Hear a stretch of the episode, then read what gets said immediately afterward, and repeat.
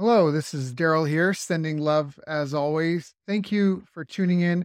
I just want to say if you like this interview, you can check our website for companion workbooks, action guides, tools, checklists, templates, and show notes with links for everything mentioned on the call.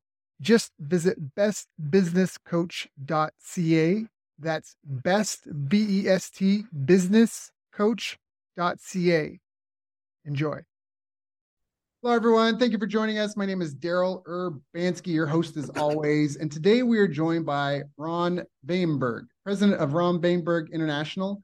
And Ron's claim to fame is that he makes success easy. For over 25 years, Ron has been the USA's most trusted mortgage and real estate success trainer and coach. Ron trains mortgage and real estate professionals from beginners all the way up to the top 1% producers, those earning in excess of a million dollars per year. Too many sales professionals attempt to succeed going against what they believe, whereas Ron shows his clients how to tap into their greatest success resources, enhance their skills where needed, and then implement everything all together in a complete aligned system and methodology that works. So I've asked Ron to join us here today to talk about prospecting, sales, referral partners, and the core actions that create immediate results. So Ron, thank you so much for joining us, my friend. How are you doing? I'm doing great, Daryl, and thanks for having me here. Yeah, it's been good. We were just talking. You just spent some time in Australia we were catching up. And i'm so excited to hear about obviously you're constantly we know that we have to constantly reinvent ourselves and stay on the cutting edge of things. But before we get into any of that how did you even get started? Were are your fam were your parents in real estate and marketing and sales or business? You come from a family of entrepreneurs or? No i'm actually let's see real real quick dad was an engineer. Mom was a teacher a foreign language teacher two older brothers, very well educated. One, one is retired right now, but in the finance industry and in the insurance industry. And the way I fell into mortgage is my best friend um, growing up, next door neighbor. His mom was a dynamo in real estate, super successful woman on Long Island. And she got her son a job in, I think it was 1984, 85, hmm. somewhere, it must have been 84, working for a mortgage company, a, a bank as a mortgage loan officer and he was making crazy money. And he's, right. you got to get into this. and it was the first official refi boom that ever happened. We never had a refi boom, finance boom like that. And so his mom got me a job at a different bank or what have you. Got into the mortgage industry, had success, had my down, had my ups, had my downs. And eventually, after managing leading teams and what have you, I had my own mortgage company for five, five four or five years. Five mm. years. My my partner and I split. And at that time, I had started doing training and coaching, which is what I'm doing today. And I just decided that I'm not going to do both.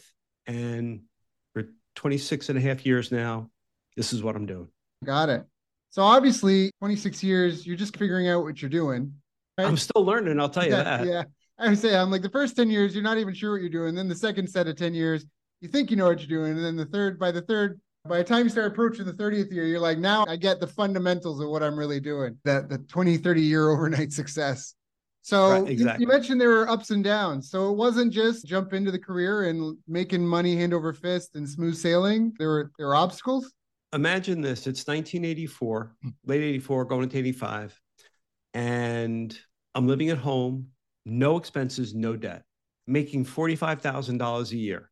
It's a lot of money. Oh, and mm. they weren't taking taxes out either. That's what I was first learning about this thing 1099. Even though it was a bank, it's really odd what how I was getting paid. But doing really well, enjoying life, having a great time. And then in October of 1987, this day called Black Friday happened, and mortgage rates jumped 1% in one day. And pretty much my whole pipeline disappeared. disappeared. And nobody, all the benefit of refinance at that point had stopped. And that's when I learned I had no freaking idea what I was doing when it came to sales and marketing. And I thought I was good prior to that. Of course, mm-hmm. I was young and immature. It wasn't my fault. I went to another company because it had to be the company's fault, not my fault. I went to another company, did okay, but then started floundering. And it took me a while to figure out that I was the issue. And I don't remember what seminar it was because I, and to this day, I still go to seminars. But what seminar it was I went to, and somebody said, just remember this every time you point a finger, you've got three pointing back at you. Look mm-hmm. there first, you'll solve almost every problem in your life. I love that. I love that. I oh my God. I I live by that today. And I've been living by it for over 20 years. And that was a life, actually over 30 years, really. That mm. was a life changer for me. And yeah. I'm on a quest for learning. I continue to learn. But then more and more success followed me or was created by me as an originator, as a manager, then owning my own mortgage company. And then I made my move in 1997 to doing what I'm doing here. I actually didn't start out as Ron Vaimberg International. It started out as the New York Mortgage Institute, which hmm. at that time there was no formal training in the mortgage industry. Hmm. I'm sorry, no, there was one company that was a, did formal training in the mortgage industry. There was no other company that did it on a national basis. Hmm. I formed that company and pioneered the business that I have today, which went beyond just teaching Mortgage 101, but to sales and marketing. And that's where right. I spend most of my time now. That's fantastic. So, what would you recommend to someone who's starting out and struggling? Maybe there's someone that's just woken up and realized, oh, I need to learn to sell and market. If someone is struggling, the one thing, the one caveat we got to have to that is right now in real estate, the housing market, anybody in real estate, anybody in mortgage, I've been around this industry for 38 years. It has never been tougher. This is the hardest market ever because there are so many forces that are working against success. But with that said, there are people who are still rocking it and they are growing their business. I have coaching clients that are growing their business because they're doing the things that I'm teaching them to do. The challenge that most people face is that, and this would be my message to someone new, and it's also my message to anybody in the business who wants to do better. And that is, you have to be willing to do what others aren't willing to do. Yeah. You have to learn what others aren't willing to learn. And you do those two things, and then take action, take the actions that others aren't willing to take is your competitive advantage. It's not a silver bullet. You, you've got you've got to work harder in this business now than people ever have. People think the pandemic. Okay, the pandemic was a people worked their butts off, made a mm-hmm. ton of money, but you didn't have to be good. You just had to answer your phone. But prior to that, the market for the most for ever since the meltdown, the Great Recession of 2008, from 2010, the market had been on an upward trajectory. So people still didn't have to be really good. Yeah, I love and they made money. Yeah, yeah. Now, if you're not good and if you don't work, you don't stand a chance. As a trainer, as a coach, I know you know what you do. You know what I do for a living. I know what you do for a living. When things get tough, what is the first thing that companies cut when things get tough? Yeah, Training and coaching. Yeah. Okay. Yeah. But even with that, though, with all the cuts happening, my business is up 7% this year.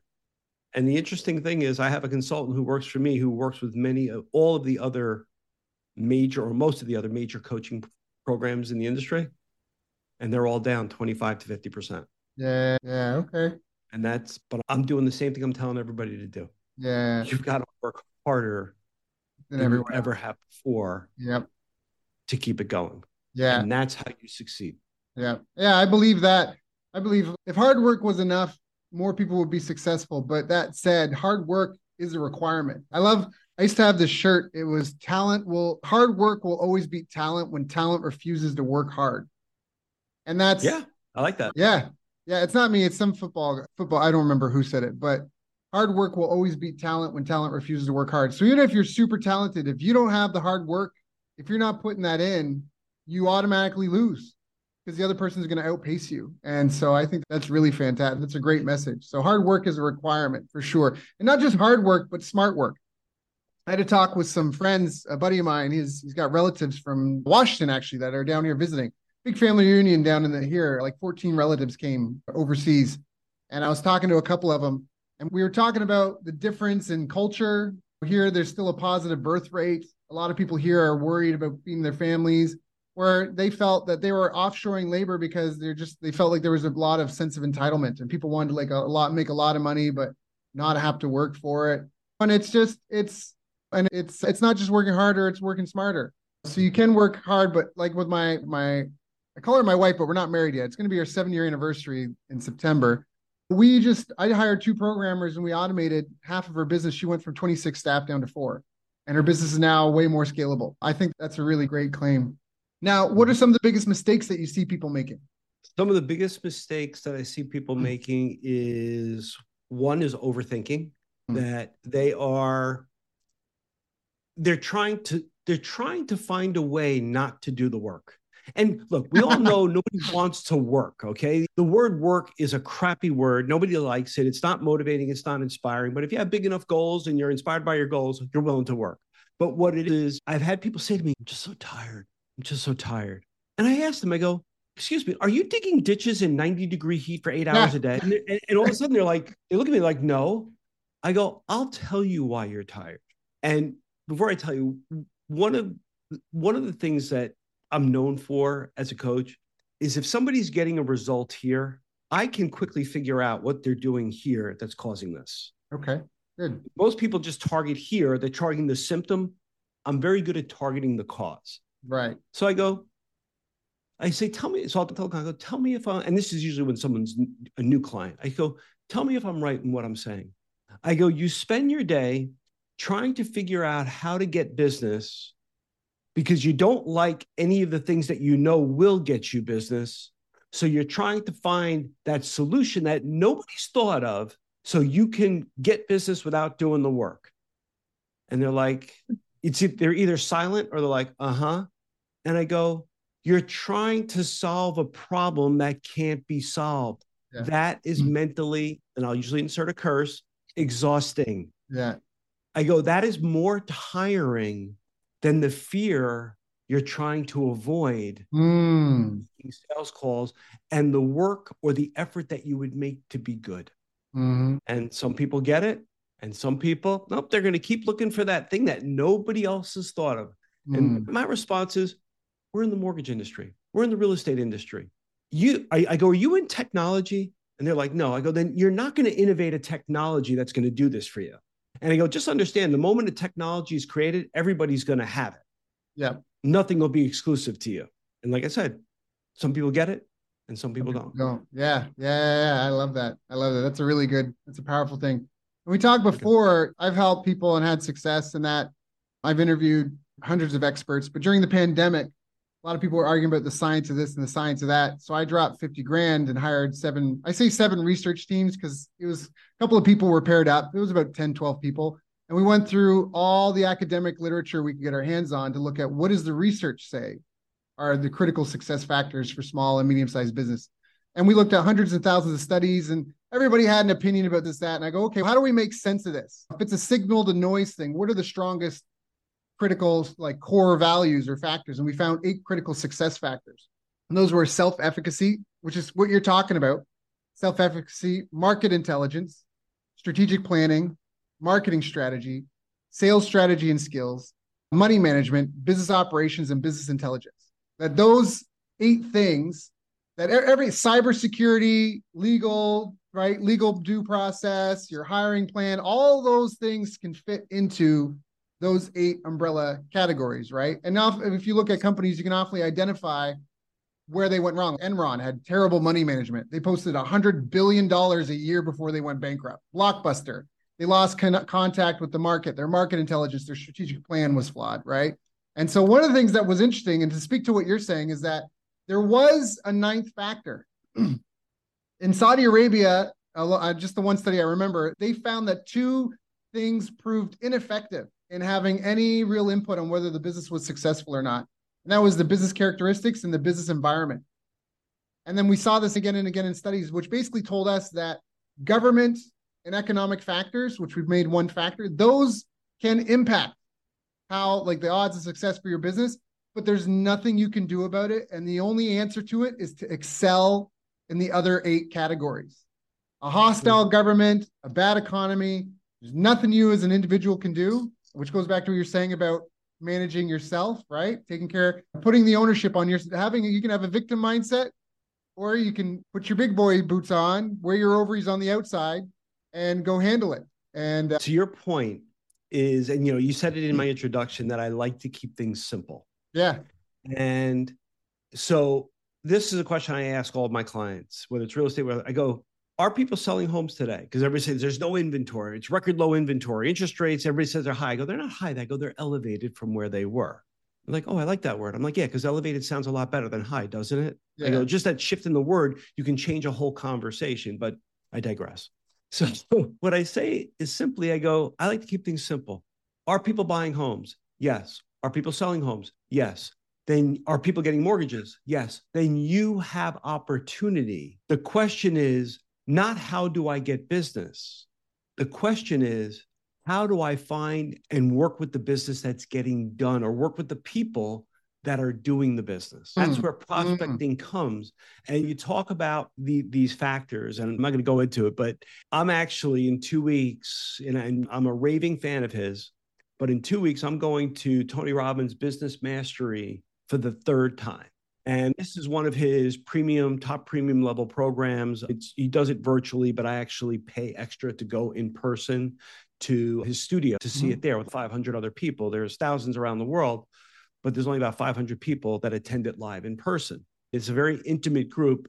And in his business mastery program, he doesn't break it down to eight or nine. He breaks it down to seven fundamentals, seven categories Mm, work on your business. And it's one category that you work on every week with you and your team.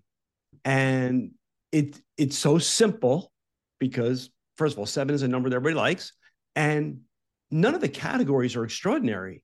It's just you're asking better questions Mhm. about what you're doing. And I've adopted so many of those principles in my business and how I work with my team that it's really transformed my whole operation. Mhm. And they're pretty much, again, I don't remember word for word the seven categories, but they're very much in line with what the research is that you just touted. yeah. Almost yeah, identical, maybe a different word here, but they mean Yeah. the same thing. yeah. It's really not that hard when you're looking at the markets, how to take advantage, figure out how to take advantage of it. You know, now, if Daryl, if you told me that you were a vinyl record sales professional, I might say, you know what? yeah. In that case, the market might be a little bit of a problem for you to make a career Right. out of being a vinyl record sales professional or having a vinyl record shop because Yeah. unless you're shipping all over the world to collectors, Yeah, collect collectors, yeah, but it's like trying to sell fax machines in an era of digital file transfer and Zoom. That's just not a that's not a good strategic plan. It's, you're not in touch with the. I'm laughing because on one of our friends' threads that I have a friend of mine who love him, but he put out on the thread, does anybody have a fax machine? Oh my God, the abuse is what century are you working in? Yeah. Let me get my stone tablet and chisel, and I'll write my Yeah, friend a yeah, pretty much. ask if they He, have a fax. he- he got a lot of abuse for it. Yeah, So, that's hilarious. so yeah. it's a fax machine. Wow. Okay. yeah. So let's And you know, talk about. are, Oh, sorry. I was gonna say there are some people who are watching this just saying, but wait a minute, I got a fax machine. Yeah, you can have one and you can play your games with people that have one. And it's those CB radios. Like you can play with your friends they got one, but it's not a booming industry. And that's where the market No. intelligence comes in and the strategic plan. Exactly. Now, you mentioned, I think, a really key, powerful key word that there's no magic bullet. I think for a lot of problems, for the right people, this can really help at least start pointing them. I always say movement over meditation. I, the one thing a monk won't tell you is that movement is better than meditation. You can meditate on how to play tennis all day, but until you go swing a racket and see what you're doing wrong, you have no idea. And so you mentioned prospecting, and I think there's so much value in prospecting, and there's so much that can be learned. And pro- can you speak about prospecting a little bit in terms of how it's done or maybe not done properly? what ha- when it comes to prospecting and sales, there is a for the a, a sales system or a prospecting system. It is the number one used system in the world. I'll speak to the United States. Number one sales system used in the United States by the masses of salespeople, and it's abundant in the real estate and mortgage industry even more. And the name of the sales system is called winging it. yeah, that's not going to work. what That's hope. what hope is not a strategy. happens- yeah. No, winging it is not a strategy. But what happens is when people wing it, there are some people that are just naturally able to do great things in sales, but that's not the majority. And that certainly wasn't me. I had to learn what Right. I was doing because I learned in 1987, I didn't know what I was doing. And the concept of prospecting in sales is you get, if you just wing it and you get rewarded for it, your brain links up, wow, this works. So now all of a sudden the impetus to change is basically eliminated because this works. Ah, And if you're not looking at efficiency and effectiveness, it's, interesting. I did a webinar today for over 200 mortgage professionals about productivity. And if you're not focusing on what the results are that you're getting and how to make it better, yes, you can make money, but you are not making the max amount of money in the shortest mm-hmm. amount of time, mm-hmm. giving yourself the most financial freedom and actual physical freedom, life freedom. So the key to prospecting is to sit down and prepare. You've got to mm. learn. If you really want to make prospecting simple, it's in the preparation. Mm. Professional athletes and sports teams spend a lot more time practicing than they do playing the games. Okay. Whether it's based, it doesn't matter the sport, they practice a lot more time than they play. But sales professionals rarely practice, and most sales professionals rarely prepare. And what I what, what I do, what I make it easier for my clients is look, these are the five objections you're going to hear. So if I can give an example, if that's okay. Yeah, go, go. So mortgage professionals are trying to get business from real estate professionals, and this could apply to any industry. It doesn't matter. So what are the objections you're going to hear from a realtor? I have an existing loan officer relationship. We have an in-house lender. I only do listings. I'm winding down my career. I had a bad experience with your company. Those are the five. Mm. The first three are the major ones. The first three are I have an existing relationship. I have an in-house relationship. I only do listings. And I quiz veterans in our industry, not meaning long people 20, 30 years in the business and people who are new. I go, what do you say when they say that? And almost everyone will say the same thing. And they'll say something like, there's something that they can't do. Maybe you can let me take a look at it. And my response to the person who says that is, you just asked them for garbage. Yeah. Because the moment you can't do what they gave you, yeah. They're going to say, I have no reason to ever talk to you again. Yeah. I just give I give my clients a better way of responding to that challenge. And the first thing I do, so not going through the whole role play training here, but right. if you said that to me, I'd say, Daryl, I appreciate you being honest with me. I expected that you did have an existing relationship. If I stop there for a second, your brain doesn't know what to do with that. It's called a right. pattern interrupt because nobody's ever said that to you. And the fact that I just told you I pre- thanked you for being honest with me, it makes you hard to get harder for you to get rid of me. Because I there's just no disagreement. There's no negative. Right. Uh, there's no bad. There's none of this. I just aligned with you. I thank so. Thank you for being honest. I appreciate that you. Uh, you know, I appreciate being honest with me. I was hoping I could ask you a question, and then that question goes into setting up your value proposition to find a pain point or an opportunity. And this formula works in pretty much any industry. It is so simple. Now, there's more to it, there's more preparation. But the amazing thing is that very few people will ever go this far to get better. Mm-hmm. And it's really that simple. Now, they might say, Ron, I don't, if I do this myself, I don't know what to say. Okay, you may not know what to say, but I have resources, or the trainers and coaches have resources that would tell you what to say. But you got to be willing to take the time to learn. And that's why so many people just struggle. So you talked about what is the biggest thing in pro it's preparing for what you're going to do. Mm-hmm. And very few people are willing to put the effort in because they want the result. We've all heard this. I always get screwed up. Anecdote. I always get screwed up. I always get screwed up between anecdotes, metaphors, and what's that? That's? Okay. What's that? So that's okay. Okay. Yeah. N- not important. But it's like sitting in front of a stove saying, Give me fire, give me heat, and I'll give you wood. Yeah. It Doesn't work. And in our business, people say, give me the business and then I'll do whatever. And it doesn't work that way, which is why most people, and the second point that I want to make is they'll dabble in marketing, they'll dabble in prospecting. And that means they'll do one and done. They'll try. I tried it, it didn't work. Okay. What did you say? Yeah. I said what you told me to say. No. What did you say? Yeah. Tell me what. Then they'll tell me what did they said. Say, what let's, question yeah, did you ask? Yeah. And they'll tell me, and I'll look at them and I'll say, On what planet did I ever tell you to say that? I go, I didn't tell you to say that. I told you to say this. Yep. I'm like, oh yeah, you did. Yep. I go, you filtered it, you softened it, you diluted it, all because you didn't want to take the time to learn it.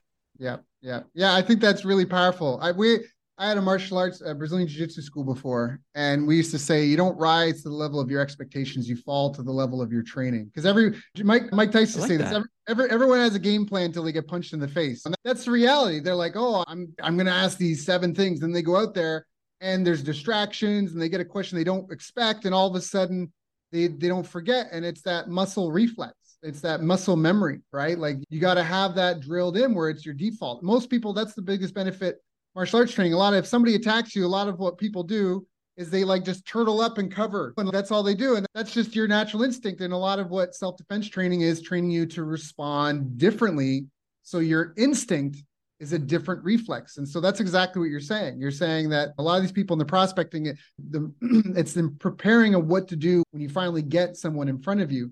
Because if sales, if people are just going to give you business, that's called order taking. So we, uh, one of the things I talked about with sales strategy and skills was one of our factors, right?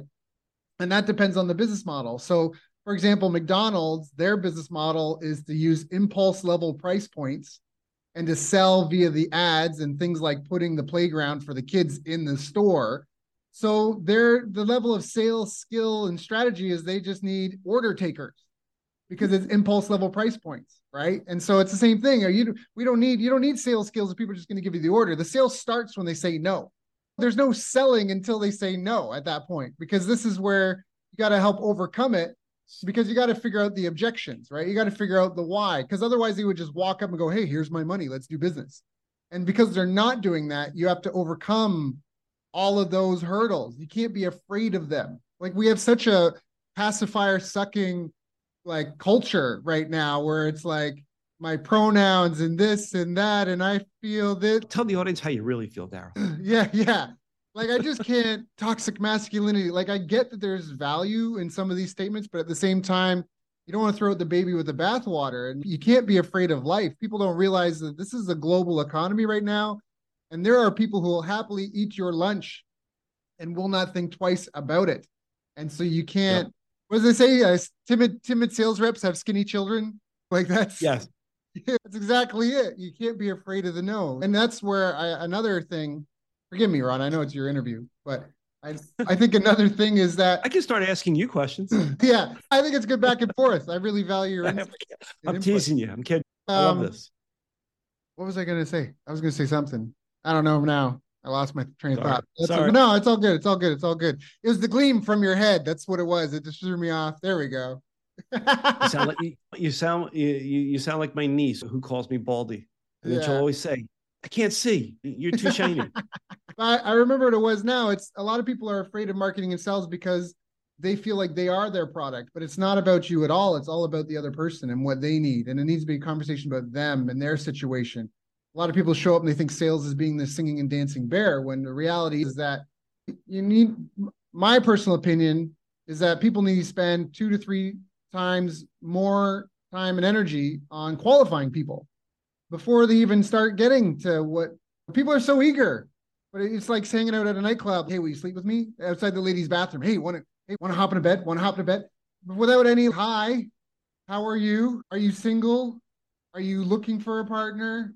There's none of that. It's yeah. What you just talked about is the core to everything that I teach. And that is, and I didn't come up with this. I just I package it to make it real easy for realtors and loan officers. They don't have to figure it out.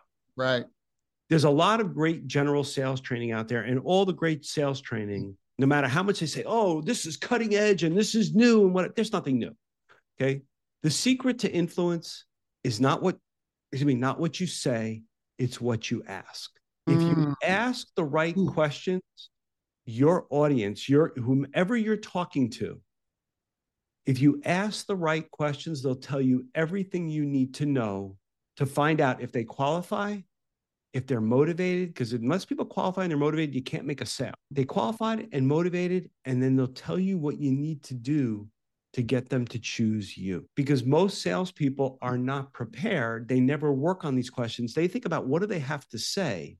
Where I'm an advocate for, it's not about what you say, it's about what you ask. Because if you ask the right questions, you don't have to talk. You just listen, and then you know what to do. And mm-hmm. you know, th- there are a whole bunch of other things that we where salespeople, because everybody wants to make the sale, mm-hmm. they actually do sales backwards. Yeah. What they yeah. do is they'll yeah.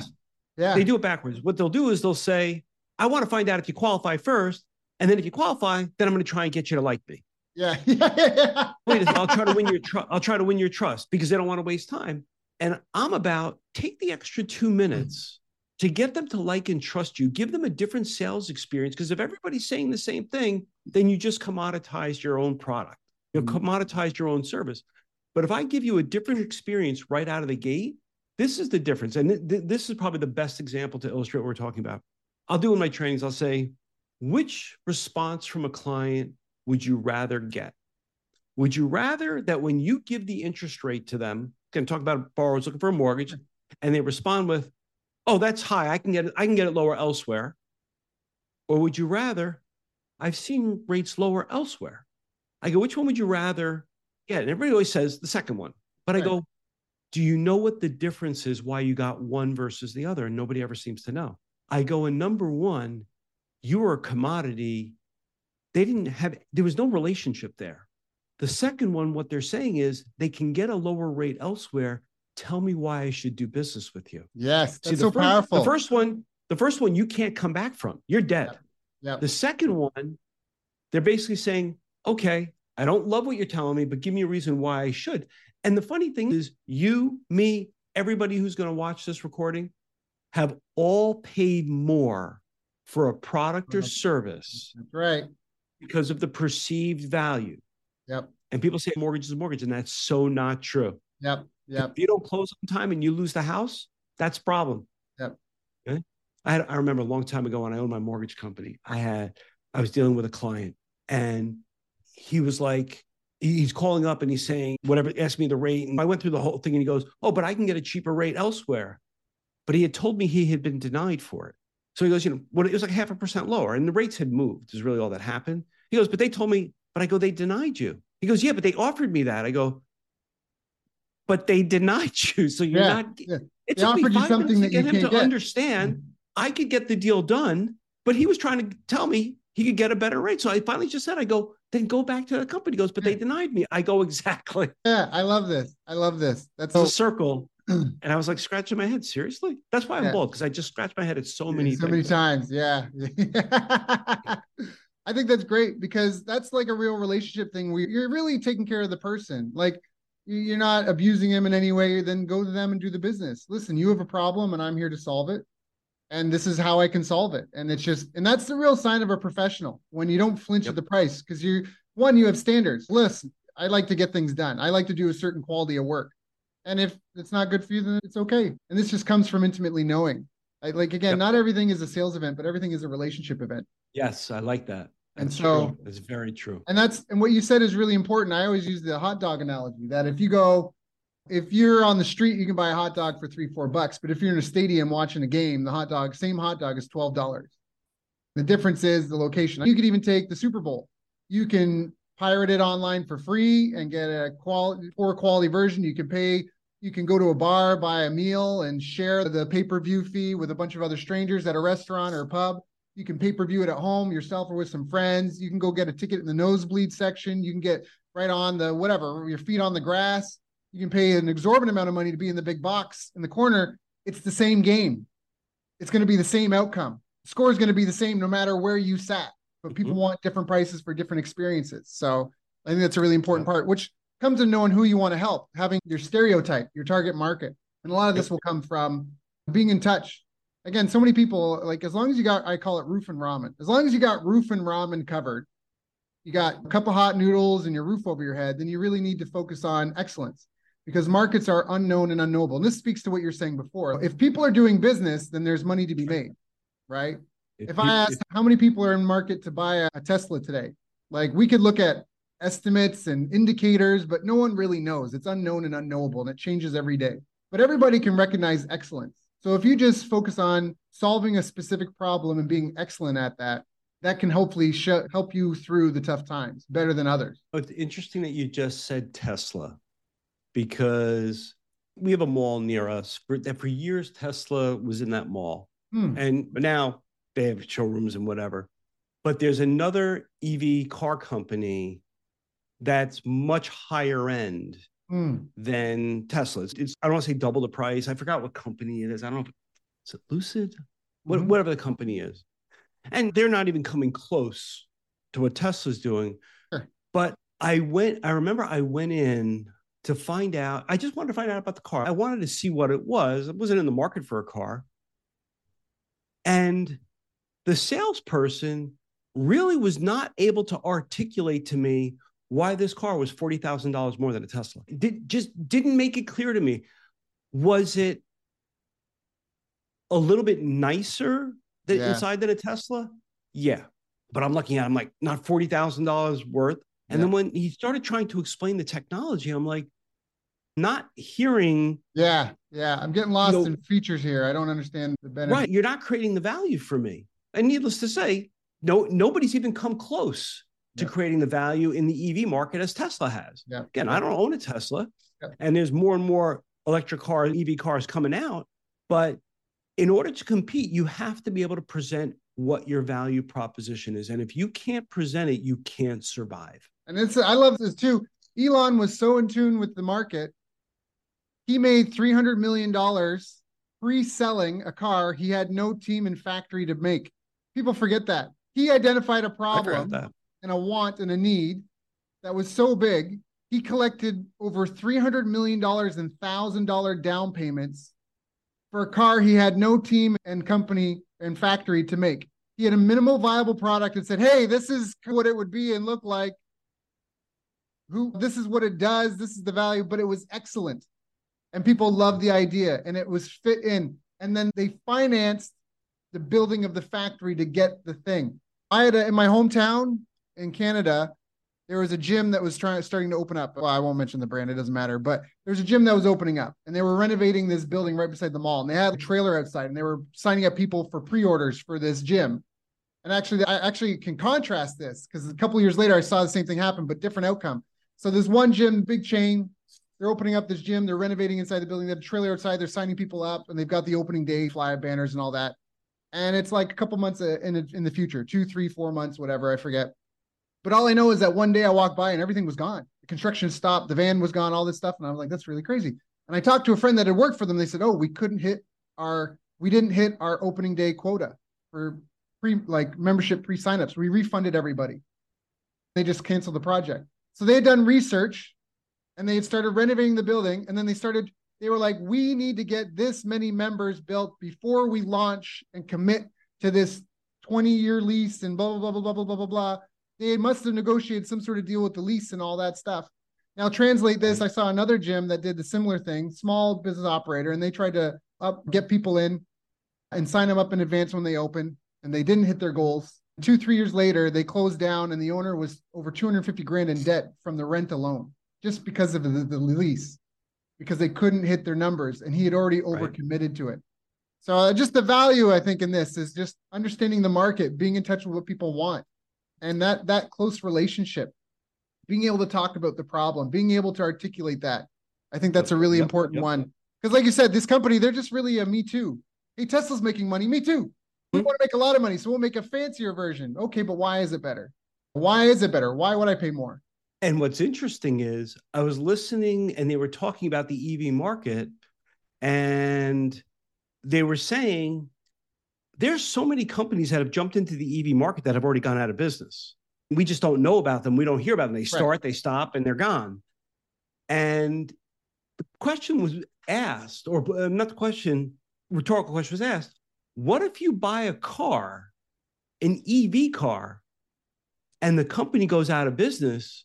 All ability to service that car is car. Yeah, because there's no aftermarket as there is in Yep. gasoline engines. Yeah, and there won't be there won't be maybe down the road but not anytime soon an aftermarket an ev aftermarket supply chain. Yep, because the cost of doing it versus what you'll get when most of these cars are going to be on, under warranty for many years there's no place for it Yep. so if you buy a company that you don't know if it's going buy a car from a company that you don't know if it's going to make it you might be stuck with something that becomes a giant paperweight in your driveway and a Right. hassle to get rid of Yep. because it's got a giant battery in it yeah. Environmental issue. By the way, yep. I'm not away. Would I buy an EV from B, from BMW? Yeah, because they're not going anywhere. When I get it from Right. Tesla, they're not going anywhere. But these some of these other companies, these luxury EV car, you don't know that they're going to be there. Yeah, yeah, yeah, yeah. hundred percent, hundred percent. So now I want to be respectful of your time. We still have a little time, Sure. but I want to ask what, having worked with all scales and even internationally, obviously, you just got back from Australia and that. What are some of the habits that you feel the most successful people have? We talked about some skills here and hard work versus talent, that sort of thing. But overall, to be successful and to maintain success for 10, 20 plus years, what habits do you feel are like mission critical? One is consistency, that there is no, don't deal with the silver bullet syndrome where I just want to do it and the magic doesn't happen. It is consistency. That's one. Two, if you do something and it doesn't work, look at yourself and ask, did I do it enough? Did I execute it properly? And go back and check yourself to see if you even did it right. Three, set standards for yourself in how uh-huh. you're going to work. I came up with this anecdote years ago. It's called the mirror test. Look in the mirror and ask yourself, this person was standing in front of me looking to for me to hire them. Based upon their skills, their knowledge, and their work ethic, would you hire them? And you know what? Most people will say no. Yep. Most Yeah. people in sales, especially if they're kind, they would say no. So then I'd say, I don't say quit the business. I say, write down the ideal person that you would hire, become that person, Mm. and be willing to just, you got to take a leap of faith. I don't know, it's really a skill, but it's a leap of faith that if you're doing something that's proven to work, then master it. You don't, there's very few businesses that I think your audience that your audience is going to be that they're creating a new market. They're Mhm. creating a you know, Right. again, I don't know enough about your audience, but the mass the odds are that Yeah, they're nothing new under the sun. individuals that are in existing businesses. One of the oldest success formulas out there is modeling. Look at what somebody's doing, understand what they're doing, and duplicate it. Now, sometimes people get caught up, oh, that person is very outgoing and boisterous and egotistical or whatever, and that's why they're successful. No, that's not why they're successful.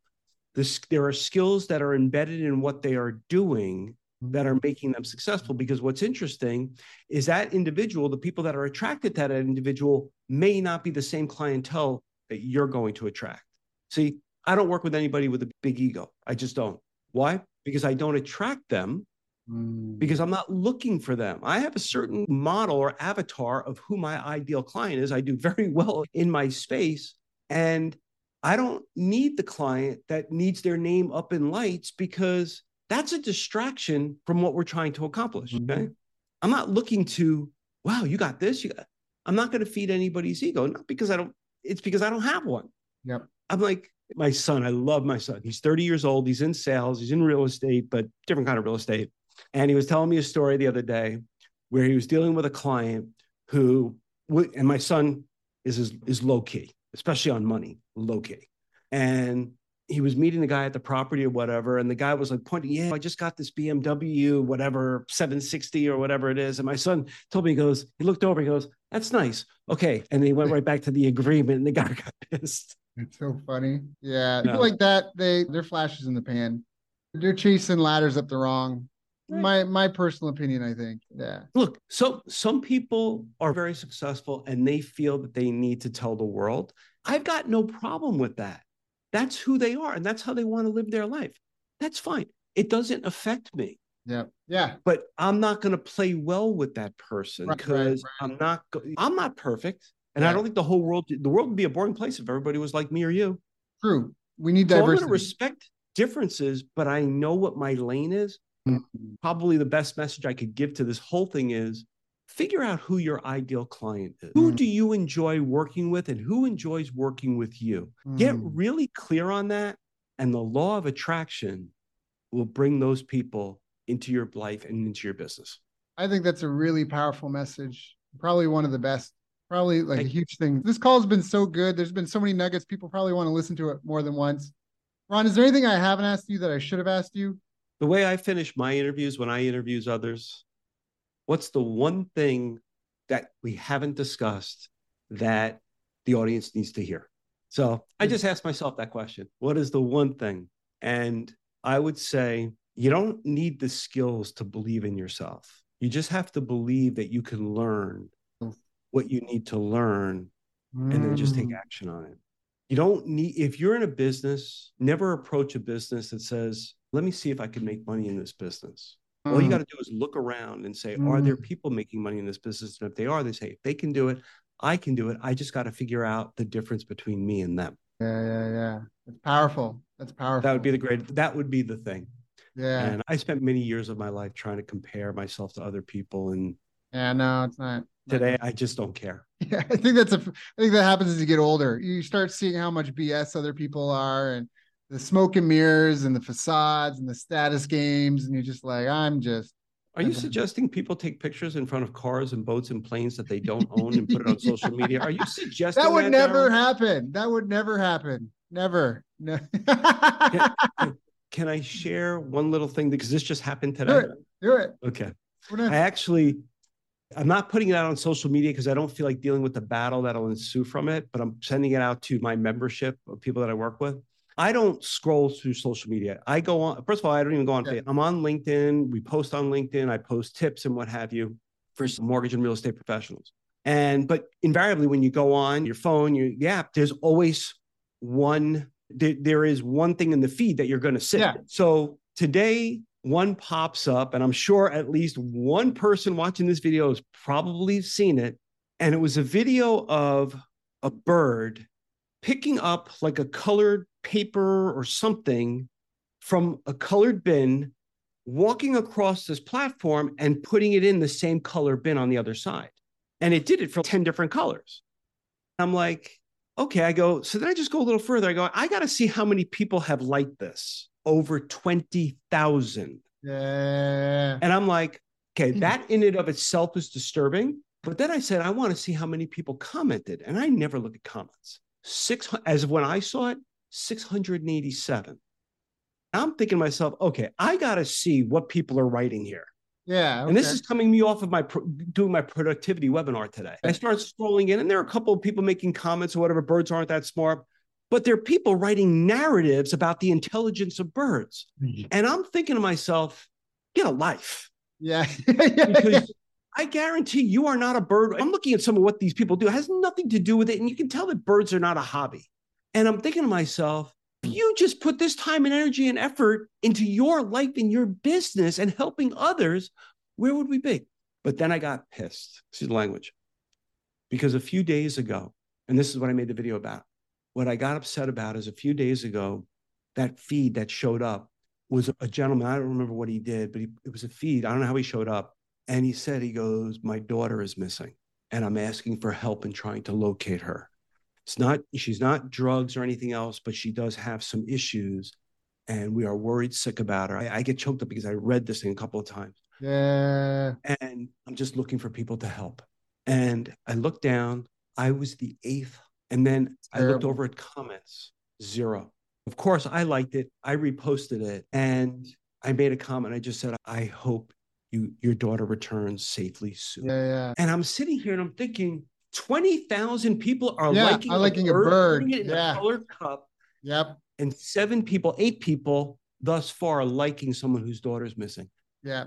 Our values in this world Uh, are yeah. really Yeah, yeah. That happened. Uh, that happened with a friend uh, when I was living on Palawan in the Philippines. There was a girl that went missing, friend of mine's daughter, and I spent like a couple hundred bucks just advertising on Facebook, targeting all the airports, like this missing person ad, and all like the city, and then I targeted all the airports. If they're trying to get her out of here, I want her face everywhere on everyone's phone and every airport that you could get to in, in this kind of time. They ended up did finding her. She took off with some boyfriend, but yeah, But you I think that's I think that's really powerful and really important. That's why I just wanted to add that comment because if that happens to anybody, like you mentioned, it's not necessarily going to be as trending as a cat video. Go spend a few hundred on ads you can target so precisely.